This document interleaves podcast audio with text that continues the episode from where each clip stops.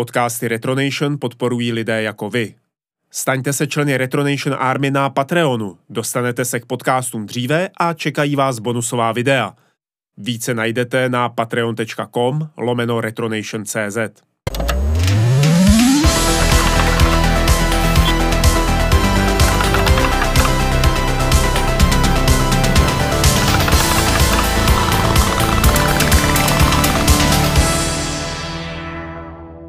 Tak vás tady pěkně vítám u nového podcastu na Retronation, který se jmenuje Naše filmy. Je to podcast, který vyjde dvanáctkrát do roka a my se tady v takovém omezeném malém kolektivu dvanáctkrát do roka pobavíme o filmech, které ovlivnily nejen nás, ale pravděpodobně i vás, protože jsou to filmy z devadesátých let, z osmdesátých let nebo z přelomu tisíciletí a řekneme si, co si o nich myslíme, jak na ně vzpomínáme.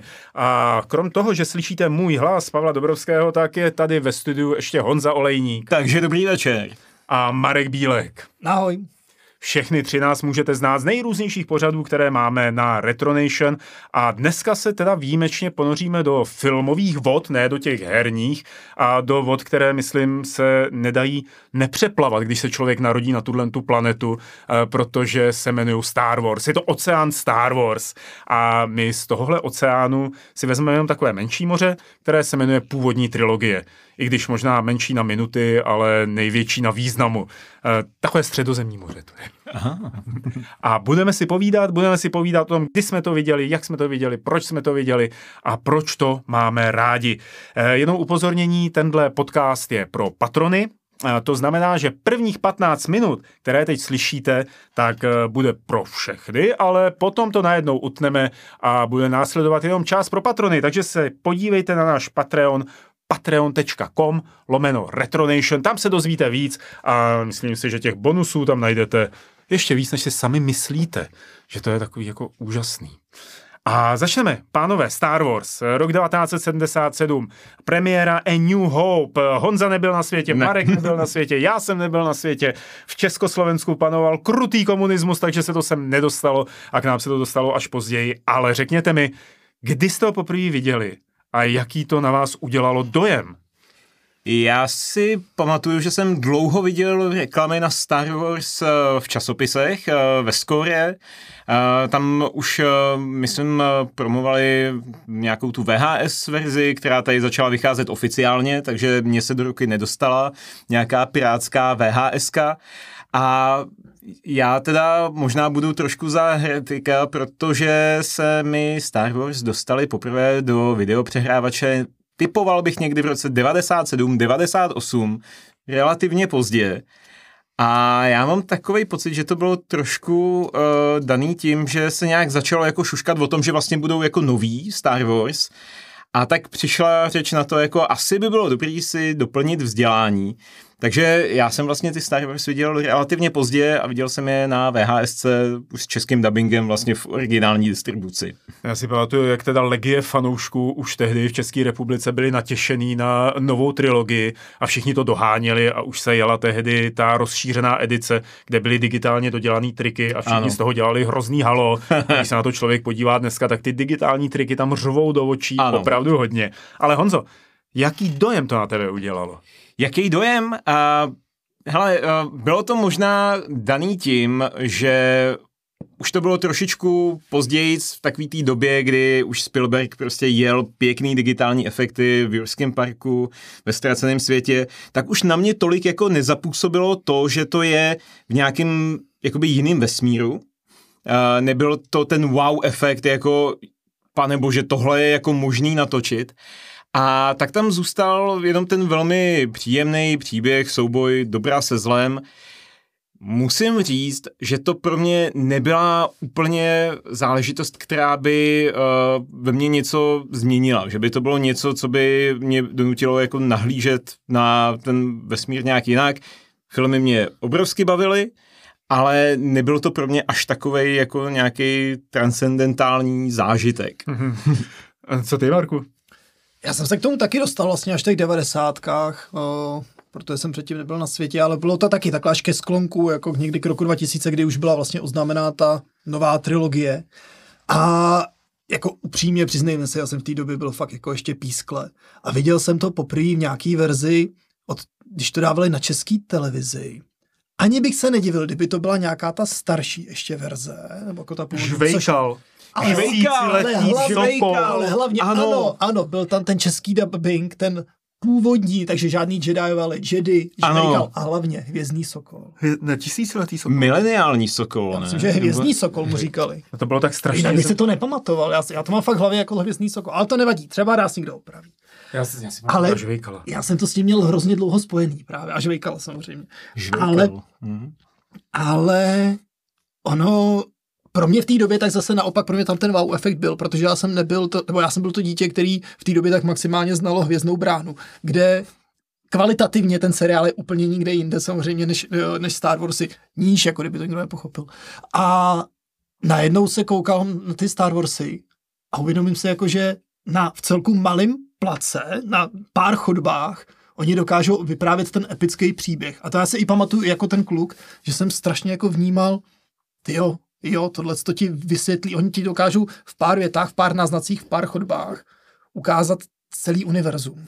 Já jsem potom hrozně oceňoval, když začaly vycházet takový ty encyklopedie, který vlastně tomu světu začaly dávat takovou tu hloubku, kdy prostě já jsem Star Wars víc ocenil potom s přibývajícím věkem, ale právě i tím, že se mi jako dostali do rukou nějaký tyhle ty knížky, encyklopedie a tak, kdy vlastně uh, vám popsali, co má Jedi na opasku, co tam je všechno jako za věci. A v ten moment jako to ve mně probudilo nějakou prostě tu, tu fantazii, tu imaginaci, protože jsem si začal říkat, tyjo, aha, oni to mají až takhle jako promyšlený. O mnoho let později si říkám, tyjo, oni to možná jako neměli až takhle promyšlený, to tam potom jako někdo dal ty výtrče v té v té encyklopedii a řekl si, hm, by možná mohlo být takhle.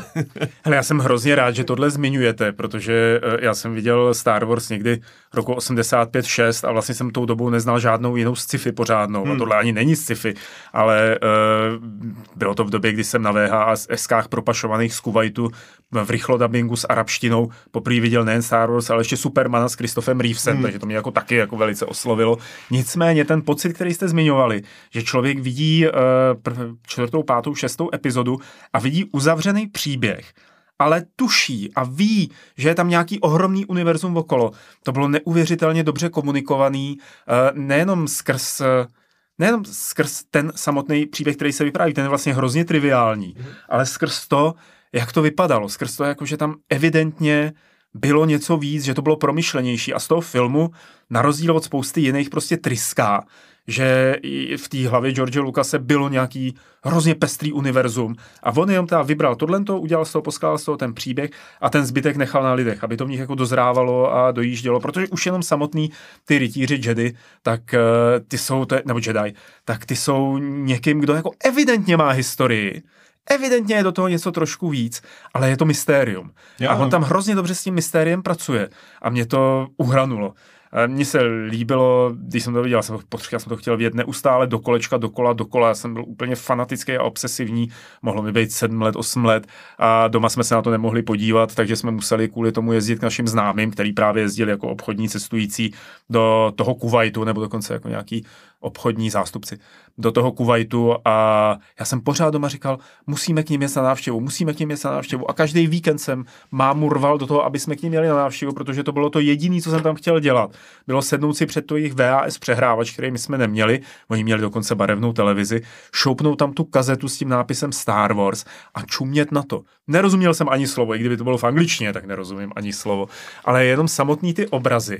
A vlastně o to víc vlastně domýšlení si, co je za těmi obrazy. Tak mi stačilo k tomu, aby jsem toho byl plnej. A potom, když přišla revoluce v osmdesátém devátém, tak se mi dostala do rukou, tady se distribuoval takový jako francouzský komunistický komiksový časopis P I F. To si... yeah. A bývala tam hračka. Bývala tam hračka a vlastně jsme to tí, tehdy nevnímali, jako že to je, že jo, rudej časopis, nebo že to je socialistický časopis. Ono se to distribuovalo na školách, že jo, a, a tak, aby ty děti byly ovlivněný. Ale ty Frantíci tam už někde jako měli nějakou reklamu na Star Wars, kde byl Jabba the Hutt, byla tam Leia, uh, z Return of the Jedi, byly tam vlastně Boba Fett, takže postavy z Return of the Jedi a Já jsem to vystříhal tehdy, nalepil jsem to na papír v tom devadesátém, devadesátém prvním roce a v našem paneláku to vyvěsil na nástěnku pro všechny a tam jsem k tomu napsal nějakým neumětelským písmem něco, potřebujeme kabelovou televizi do domu, aby jsme se na to mohli dívat. Samozřejmě kabelovka nepřišla, jo, tady na tohle to všichni házeli ve velkým bobek, ale vím, že ta á čtyři tam visela poměrně dlouho a že mě rvalo srdce vystřihávat to z toho časáku a lepit to na tu á čtyři a vlastně se toho vzdávat, jako pouštět to jako pryč, protože, a to k tomu taky patřilo, těch, jako merče, merče, jak bychom tomu řekli dneska, nebo jenom fotek ze Star Wars, tak před tím osmdesátým devátým bylo strašně málo. Člověk to musel buď jako získat od známých, který si přivezli něco ze zahraničí, nebo na to někde náhodou narazil. A by vyšlo tehdy, někdy myslím v osmdesátém sedmém vyšel speciál á bé cé, který byl o robotech, nebo byl z sci-fi. A měl tam vzpouru robotů jako komiks, to jako, jako fenomenální a do dneška neuvěřitelný komiks. A co bylo to zatím, to si nepamatuju, určitě to někdo napíše. A na titulce byl, myslím, záběr měsíce, měsíční krajiny, země vychází, nějaký prostě, nějaká, nějaký robot, nějaký rover nějaký měsíční a z nějakého důvodu R dva D dva a Tripio, který chodí po měsíci.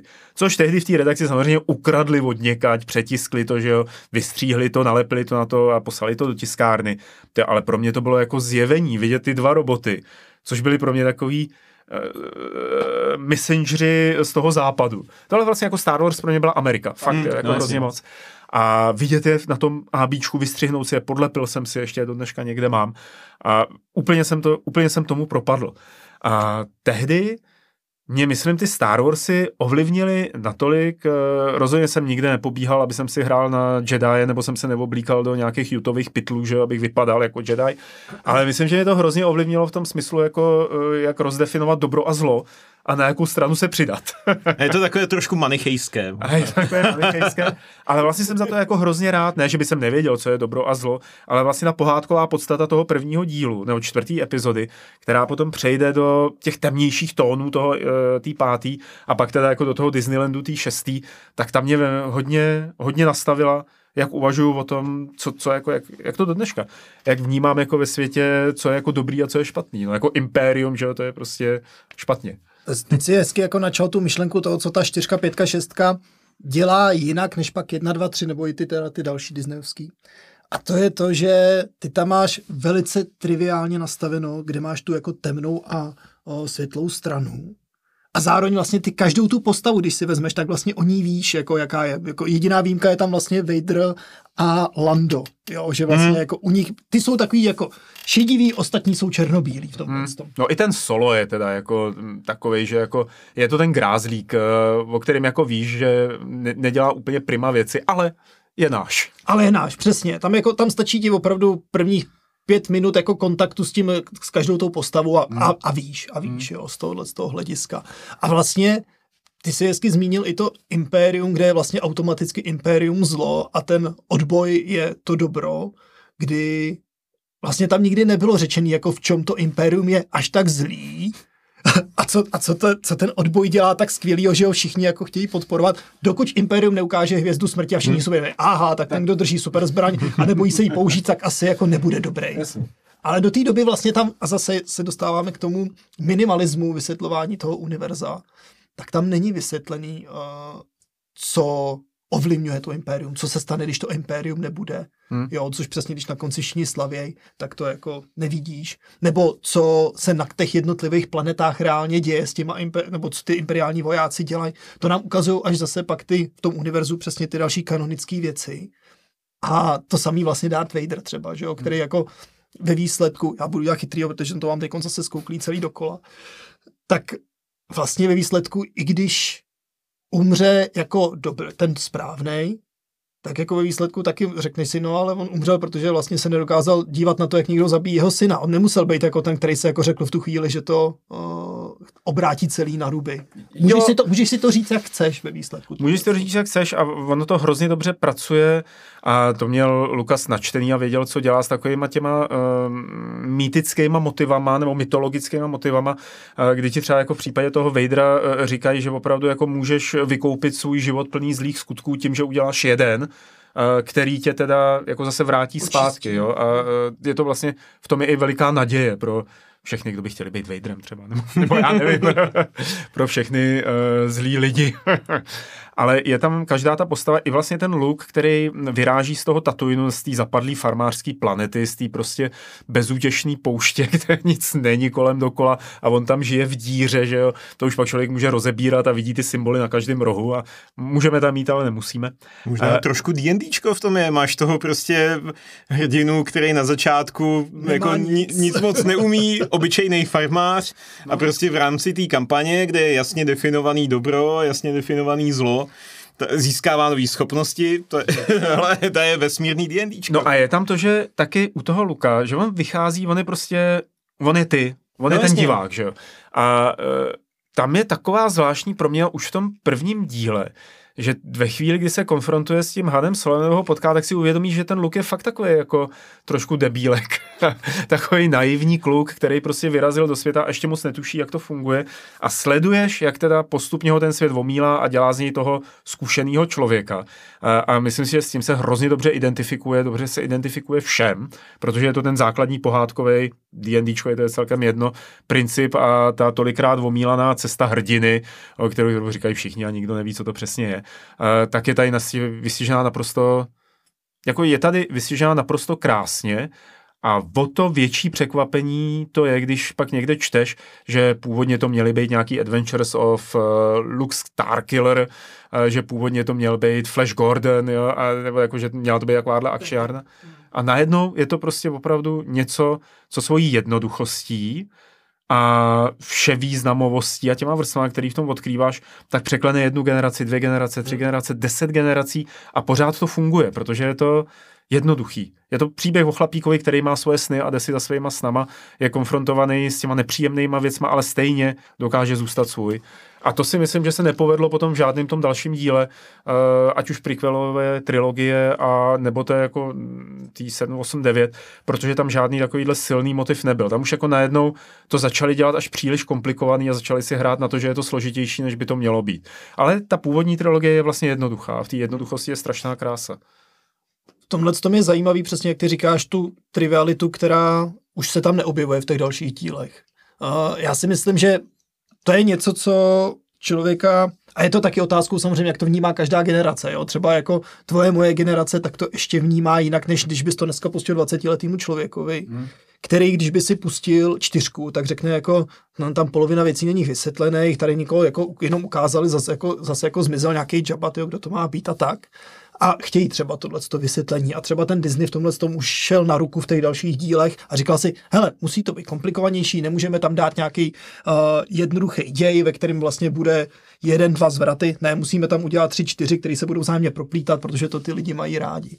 A přesně jak ty říkáš, nám to už nejspíš přijde, že to nefunguje. Protože vlastně my jsme chtěli to, tu trivialitu, která ale zároveň tam nechá spoustu otázek, spoustu otevřeného prostoru na to, aby si prostě zapojil no, fantazii. Právě jako uh, bavili vás Star Wars víc v době, kdy uh, vlastně ty věci nebyly úplně vysvětlený, anebo uh, jako v momentě, kdy ten vesmír začali prohlubovat a začali vysvětlovat vedlejší postavy a proč jsou tam, kde jsou a proč jsou tím, kým jsou a tak dál.